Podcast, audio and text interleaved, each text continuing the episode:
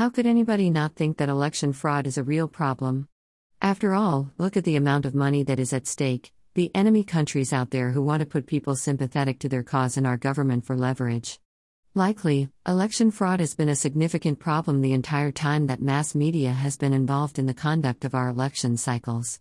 We should be looking for cheating everywhere, all the time. And to maintain secure elections, we must take the process seriously, and that just hasn't been happening. The election fraud of 2020 goes way beyond hurt feelings that Donald Trump didn't win and that Republicans didn't maintain control of the White House. The fraud was so ostentatious that it was no longer speculation of election fraud but a grim reality, and to what extent it was occurring. Obviously, there were political class members on both sides who wanted to see election fraud happen to maintain their control over the government institutions themselves. Mitch McConnell comes to mind, as do people like Bill Barr, the FBI, the corporate boards of major media companies.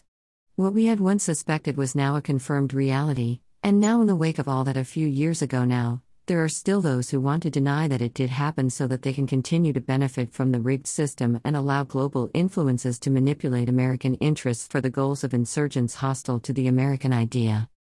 Greater than I'm listening to 5KRC Tuesday show, Frank LaRose, Breitbart News, Sharon Coolidge at iHeartRadio https colon slash slash t.co slash mzqr4 ec 9 Greater than Greater than Rich Hoffman, at Overman Warrior, May 5, 2023.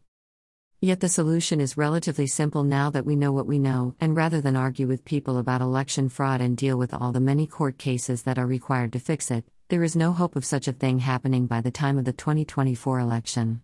So, what is anybody supposed to do? With such a massive election fraud machine that literally has millions and millions of greedy hands in it to manipulate toward controlled advantage, what options can a government that is supposed to be ruled by the people utter to save its election system from the barbarous pirates of finance and political discourse? Well, I happen to know Frank LaRose, the Ohio Secretary of State, a bit, and I would gladly put you in touch with him to learn what he has done in Ohio to secure elections. I would say that what Frank has done in Ohio toward the goal of election integrity should be the standard for the rest of the nation to follow, and it's all very simple. Of course, the bad guys are suing him left and right because they know how good his policies are for secure elections, and they are hoping to see his methods overturned in court by the 2024 presidential election because, in the game of lawfare the way liberals like to fight, they have no chance of winning any Democrat seats in Ohio without election fraud. So they are in a bit of a panic. The two best things that Frank LaRose has done to secure elections is to mandate a photo ID that is government issued. That can be a driver's license or just a card issued for free by the BMV. Very easy to get and is the basic way to ensure that the person voting is who they are. The second thing that is done in Ohio is probably the most important, which is a real problem in this modern age of early voting, is that vote counts need to be counted by election day, not many days after. The way the game works, and it's a well thought out scam that Democrats and some Republicans have fully endorsed over the years under the banner of fairness, is that mail in ballots were rife for fraud because they could be added or subtracted depending on what the final vote count margin actually was. In Ohio, there is early voting, but the general rule is that everyone must put their pencils down by election night, and the vote counts are due. Ohio achieves this by inputting those votes into the system as they come in so that by election night, they can be part of the vote.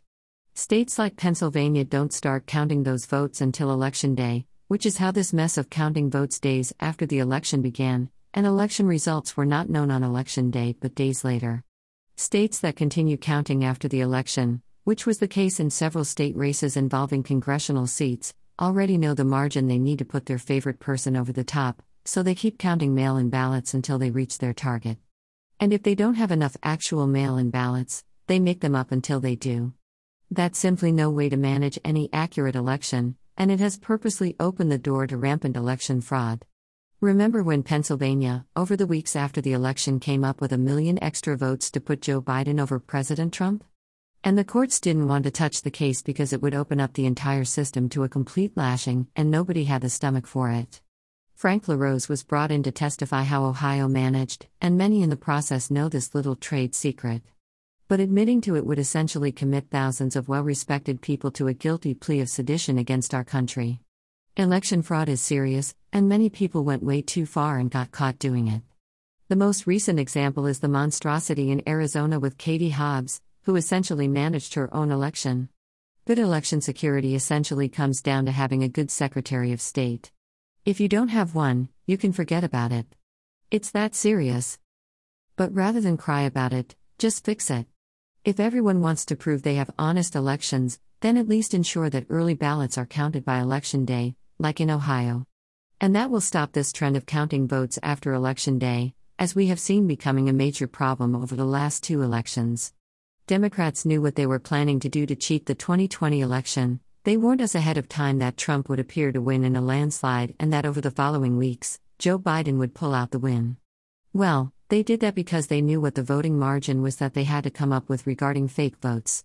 And that was their strategy all along, and why they allow their candidates to run their campaigns in their basement because they really think people are so stupid that they won't see what they are up to. The best thing is to remove the temptation to cheat by ensuring that results are counted by election day and not after the results are known. The gap was so significant in Pennsylvania that this problem became apparent.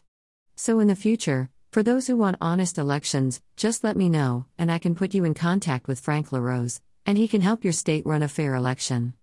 And you better do it before 2024 because Democrats are planning to cheat again wherever they can. It's part of their campaign strategy disguised as some get out the vote effort. But in reality, it's just planned fraud, and the way to keep them from doing it is with some simple ground rules. And by doing as Ohio has, voter integrity will become much better. And the election results will be noticeably improved. Rich Hoffman. Click to buy the Gunfighter's Guide to Business.